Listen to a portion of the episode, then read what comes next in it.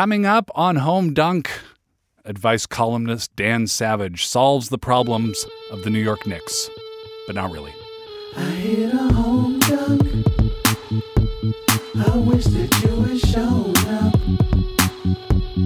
I played over my head, everything was off the charts. I jumped out the gymnasium and knocked it out the park.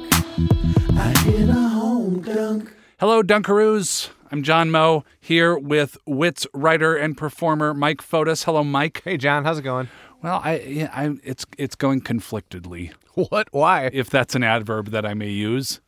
Well, I don't know. I don't know what to make of Kevin Garnett coming back to the Minnesota Timberwolves. I, I, I'll preface the whole discussion by saying that we are in the Twin Cities as we tape this. We are residents of the Twin Cities, so our feelings may be complicated by that. But I just don't know how to feel about this because I think it's kind of great and I think it's kind of sad also.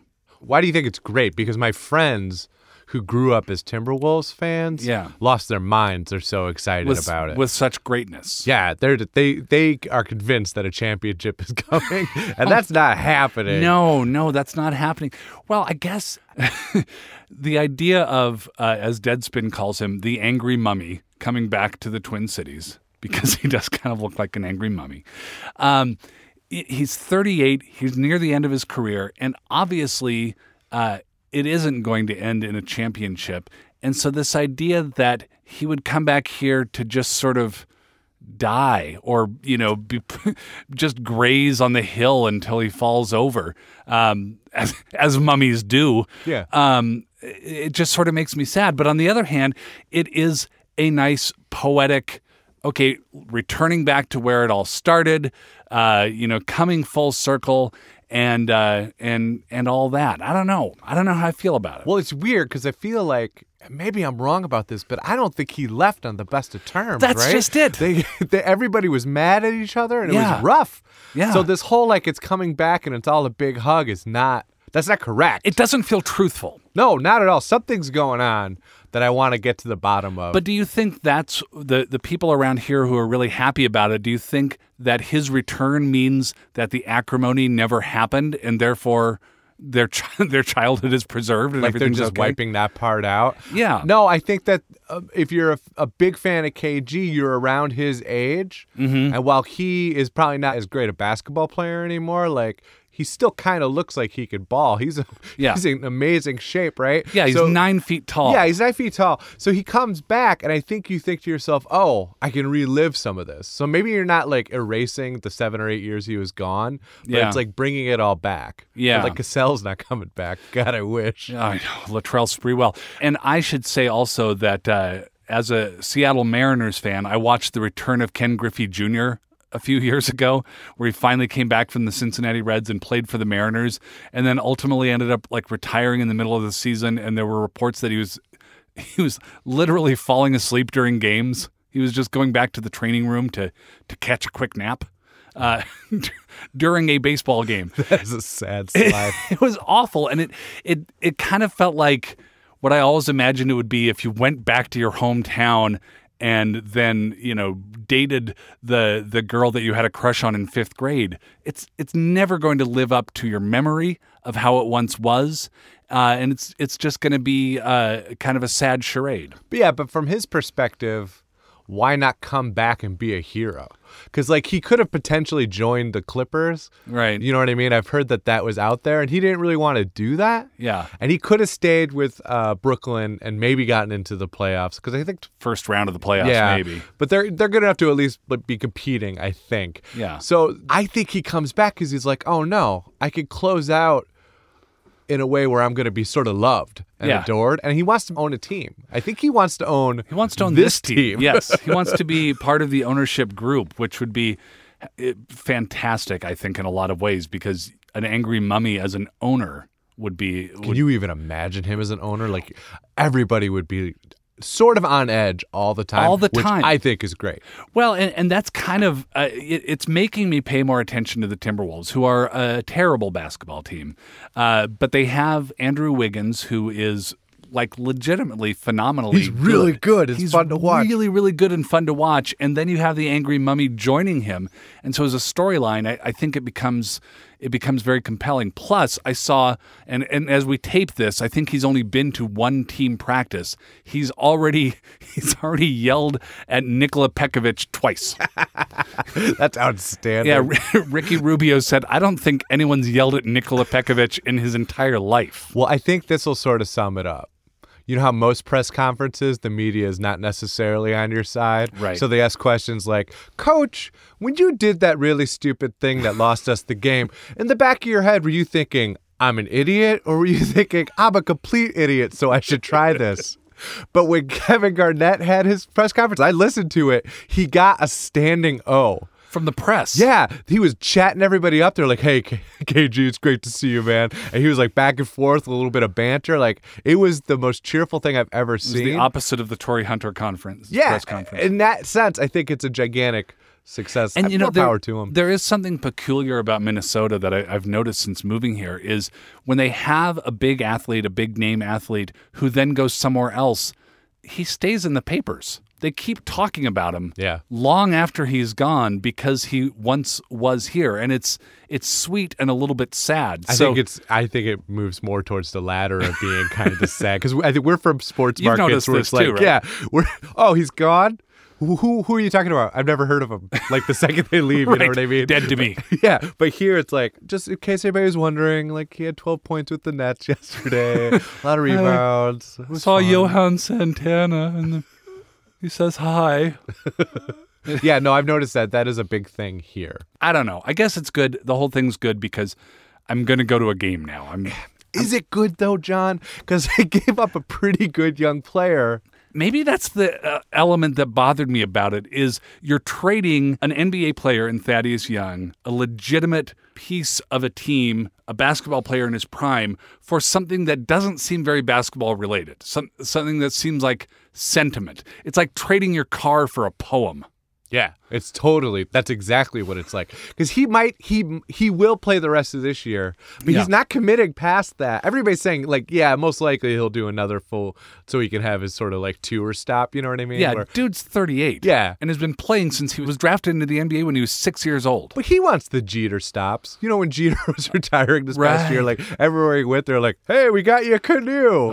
like anything that was sort of symbolic of the area, like he got all these things. You know, Garnett wants that stuff, so probably play one more year. That used to be a lot meaner. I remember when like Kareem Abdul-Jabbar was retiring, it was always like rocking chairs.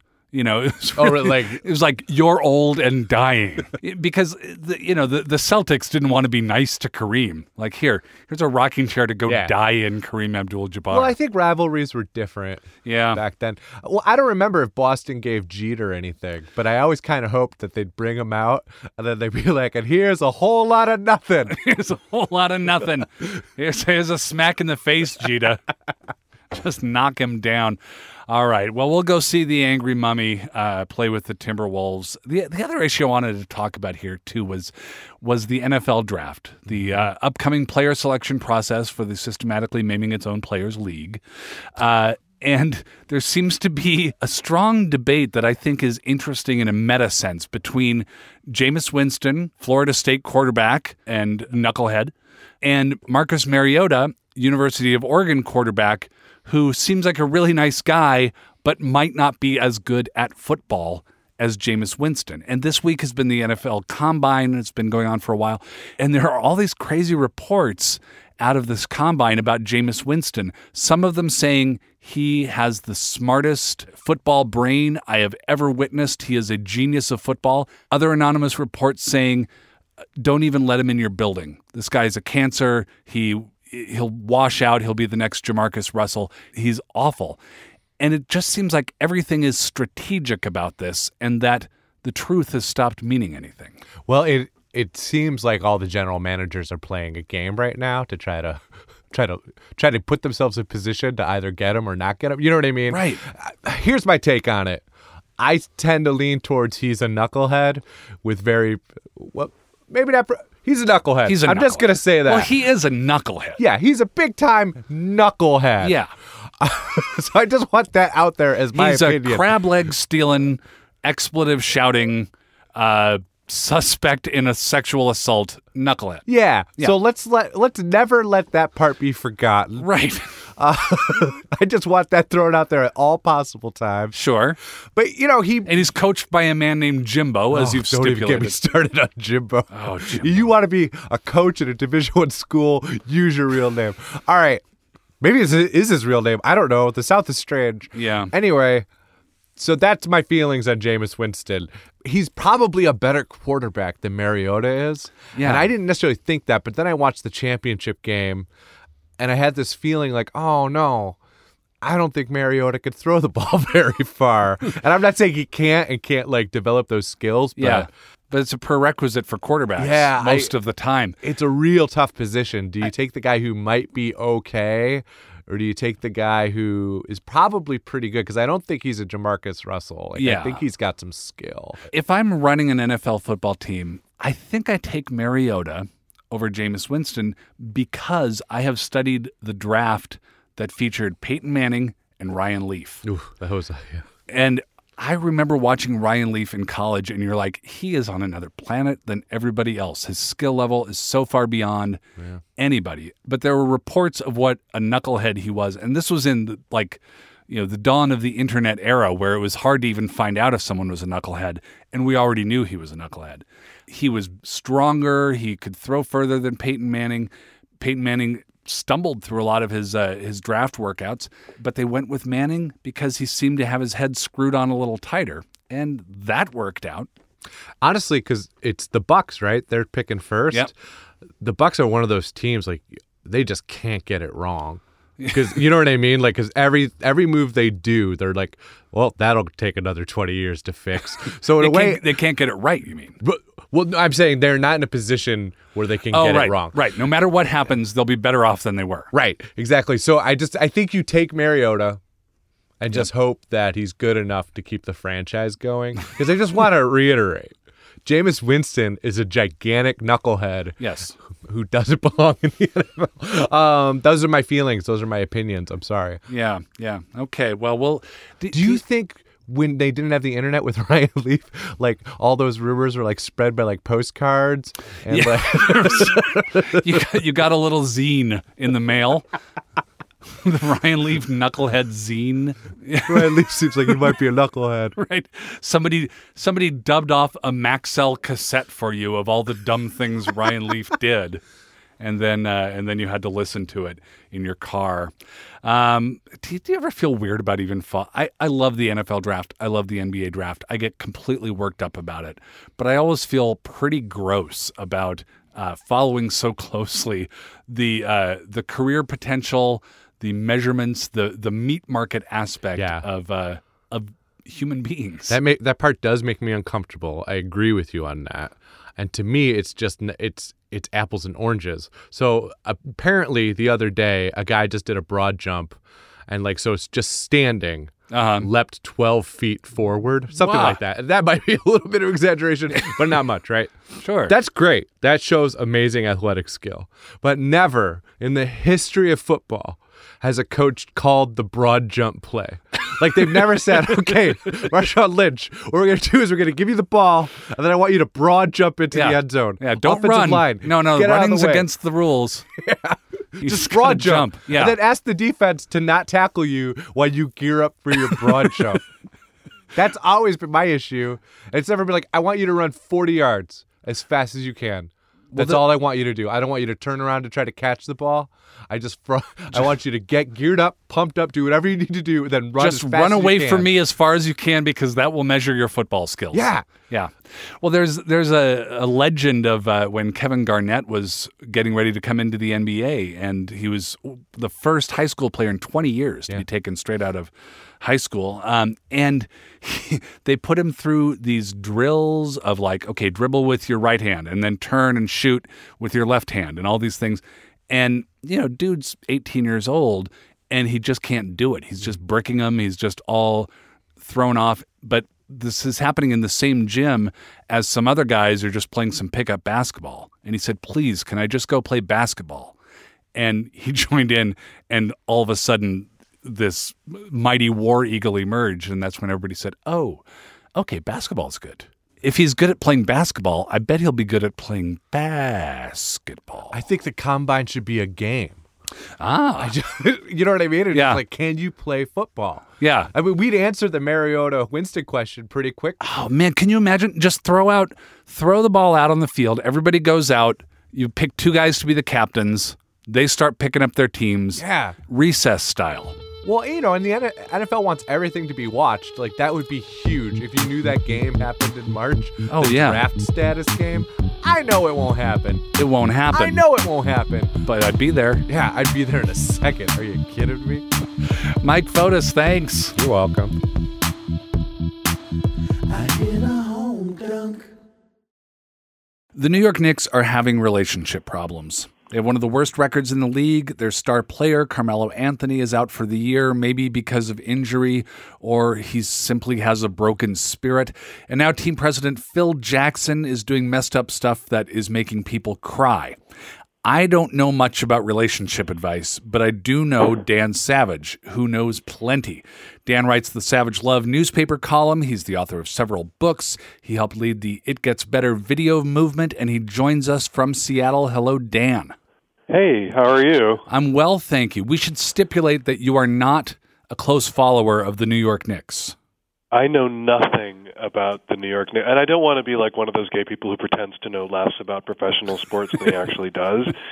But honest to God, I didn't know that there was a team called the Knicks. I knew who Phil Jackson is because he used to coach the Bulls, and Right. I was, you know, as a kid growing up in Chicago, and I remember Michael Jordan and the Bulls and the riots when they would win the whatever it is that you win in basketball. Right. But I, I'm not familiar at all with the Knicks. Okay. Well, they're they're in New York, and I believe that they're named after pants. I believe that because it's the New York Knickerbockers, and I think they take their name honestly. Oh, and see, I I actually thought they were named after pickpockets, like in Oliver, the Oh. musical. That would be my reference: nicking things, right. stealing things. Right. Like you say, Phil Jackson, one of the greatest coaches of all time. He has taken over the Knicks not as a coach, but as the president. He's above the coach. He decides who's on the team. He runs the show. He sets everything up. He hired one of his favorite former players to coach. But the team is losing like crazy. Players are quitting on him. Players are being traded away for worse players. And everything is just falling apart. So basically, Phil Jackson is the president of the Knicks in the way right wingers pretend that Obama is the president of the United States. right. Like he's Right. there to destroy everything. Or left wingers said about George W. Bush. Yes. Exactly. Okay. So then Except we were right when we said that about George W. Bush. so then it gets really passive aggressive and here's when I realized they really needed counseling. So Phil Jackson writes these cryptic tweets. Here's one of them. This was after a huge loss to another team, just a blowout embarrassing loss. He writes, each NBA game is an opportunity for players to show their quote best unquote nature and please the basketball gods and those who know what quote it unquote takes. Then the next tweet soon after today's game versus the Cavaliers gave basketball gods heartburn, and those that know what, quote, it takes, slash, means uh, shake my head. I don't understand that last part. So you have the boss of this whole organization tweeting, not naming names, talking about pleasing the basketball gods and doing what it takes. Meanwhile, everything's falling apart. So, my question, Dan, is can this relationship be saved? What do these people need to do from here in order to have a healthy relationship again? Uh, they need to get the hell off Twitter. I think we all need to get the hell off Twitter when it comes to our professional relationships, perhaps. Um, has Twitter ever made anything better in someone's uh, work life or professional life when they drag the drama onto Twitter or the conflicts onto Twitter? Uh, I think not. I don't Like, think so, yeah. obviously he's trying he's calling someone out subtweeting at someone um, communicating his displeasure to someone in this cryptic way that just seems it doesn't seem unhinged it just seems cruel Mm-hmm. And what those shrinks and relationship counselors I'll tell you is they can they usually can clock in just an instant after they sit down with a couple the couple that's going to get divorced and this isn't a couple this is like crazy polyamory this is a president and a coach and a team Right. but they usually can tell uh, someone who's going to get divorced or a relationship that's headed for extinction because of not even the issue at play. It's not like whether there was an infidelity or what you know what not what the problem is, but how disrespectful the two are of each other. And if there's contempt and disrespect, there's no way to save the relationship. And hearing those tweets read, it's just hard not to read into them some fundamental contempt or disrespect. Well, there's this mention of uh, the basketball gods, and obviously, there. I don't think that's a legitimate religious belief that he has, but but it's this sort of tongue-in-cheek approach to spirituality that he seems to kind of slough off his own responsibility in this in this regard and just say, oh, you know, it's it's the fates, and uh, that's who you you screwed up with. Perhaps, um, but I don't know what a president of a basketball team's responsibilities are exactly. Well, it's actually pretty important. So he is the one who picks who the coach is. He's the one who decides what players are going to be on the team. If they're going to trade players for other players, he heads up that whole thing. So he has so, come in so and since they're losing, he obviously picked the wrong coach and all the wrong players, and it's all his fault. well, you would think. I mean, that's that's logically what one would conclude. But he seems to think that it's the problem of people not getting it or pleasing basketball gods. Yeah, maybe he's uh, trying to do some avoidance there or transference. What did Truman say about the presidency? The buck stops there, and he's the president. So I guess he has to take the responsibility. But uh, does that mean he fires himself? Probably not. Have you found that the same models for uh, couples in trouble or couples uh, reaching out for advice that that can be transferred to the workplace? I mean, we're having kind of fun with the conceit here, but is that a legitimate thing to do? Does that hold up when you move from one to the other? It doesn't necessarily. You know, the way we define relationships now, it's about equals. And, you know, marriages, particularly in the past, were property transactions. Men owned women, Right. men owned their daughters, men owned their wives. And marriage now is much more egalitarian. And straight people did that. Straight people redefined marriage to be the union of two equals. And marriage only lasts so long as both people wish to be in that marriage.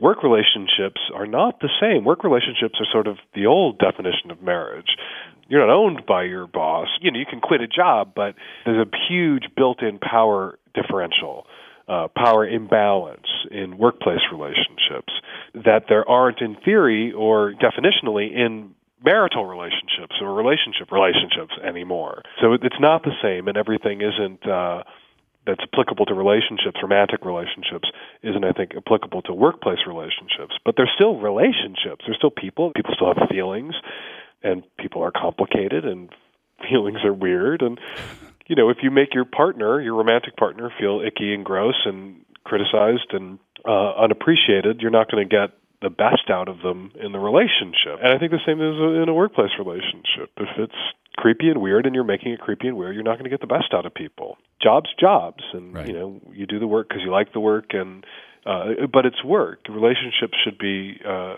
a joy, and if you're seeking your joy exclusively in your workplace, you're going to be disappointed because work is a grind. Well, let's give the New York Knicks some advice here moving forward. So you have Phil Jackson doing this subtweeting, the coach, Derek Fisher, saying, I don't know what he means. The players aren't saying anything, and everybody seems miserable. You've been brought in as a consultant to the New York Knicks to make things better, Dan. What do you tell the organization? That they should build a proscenium stage in, in the gym uh, where they play and start doing Broadway musicals instead because everyone loves a show. Uh, I have no idea. This is so far outside my area. I wouldn't. I wouldn't pretend to know what to tell someone playing sports ball uh, to do because I have no conception. I fled from organized team athletics uh, as a child as quickly as I possibly could, and I've never looked back. You know, You should actually, be talking to my brother, who's actually a sports scholar. He might have some ideas. Oh, there you Uh, go. I have no idea. you know, if they did put on a, a musical, if they staged Bye Bye Birdie there at the Knicks practice facility, it couldn't be any worse than the way they play basketball. So your advice actually might be fine. Well, you know, somebody's getting joy out of the Knicks losing. The, their opponents. Right. It, so it actually a musical could be worse because if the show's bad, the audience suffers and the actors suffer. Nobody wins. But when the Knicks suck, somebody wins. That's the other true. team. That's true. I yeah, I've been out of theater long enough. I, I forgot for a moment that there is actually nothing worse in the world than than a bad musical. It's excruciating. It's the worst thing that can ever happen. Dan Savage, thank you so much. My pleasure. Thanks for having me on to talk about this thing that I'm unqualified to talk about in every respect. Turning to Dutch basketball, well, it was the uh, the All Star game. Netherlands celebrated a victory over the DBL Stars. Looks like it was a score of 127 to 125, a squeaker for the Netherlands. Big game out of Jeroen van der List. His dunk late in the game sealed the victory for the Dutch team, says Eurobasket.com. The producer of Home Dunk is Nina Patak. We are part of the Infinite Guest Podcast Network. Please go to infiniteguest.org and you can find out all sorts of other wonderful podcasts, including our newest addition to the lineup, my good pal from a million years ago and ever since, Luke Burbank and his podcast TBTL. It's been going strong for many years before I had ever even heard of podcasts. Luke was pounding this thing out, and it is a delight. So go on over to infiniteguest.org and give it a listen. I'm John Moe. Bye now.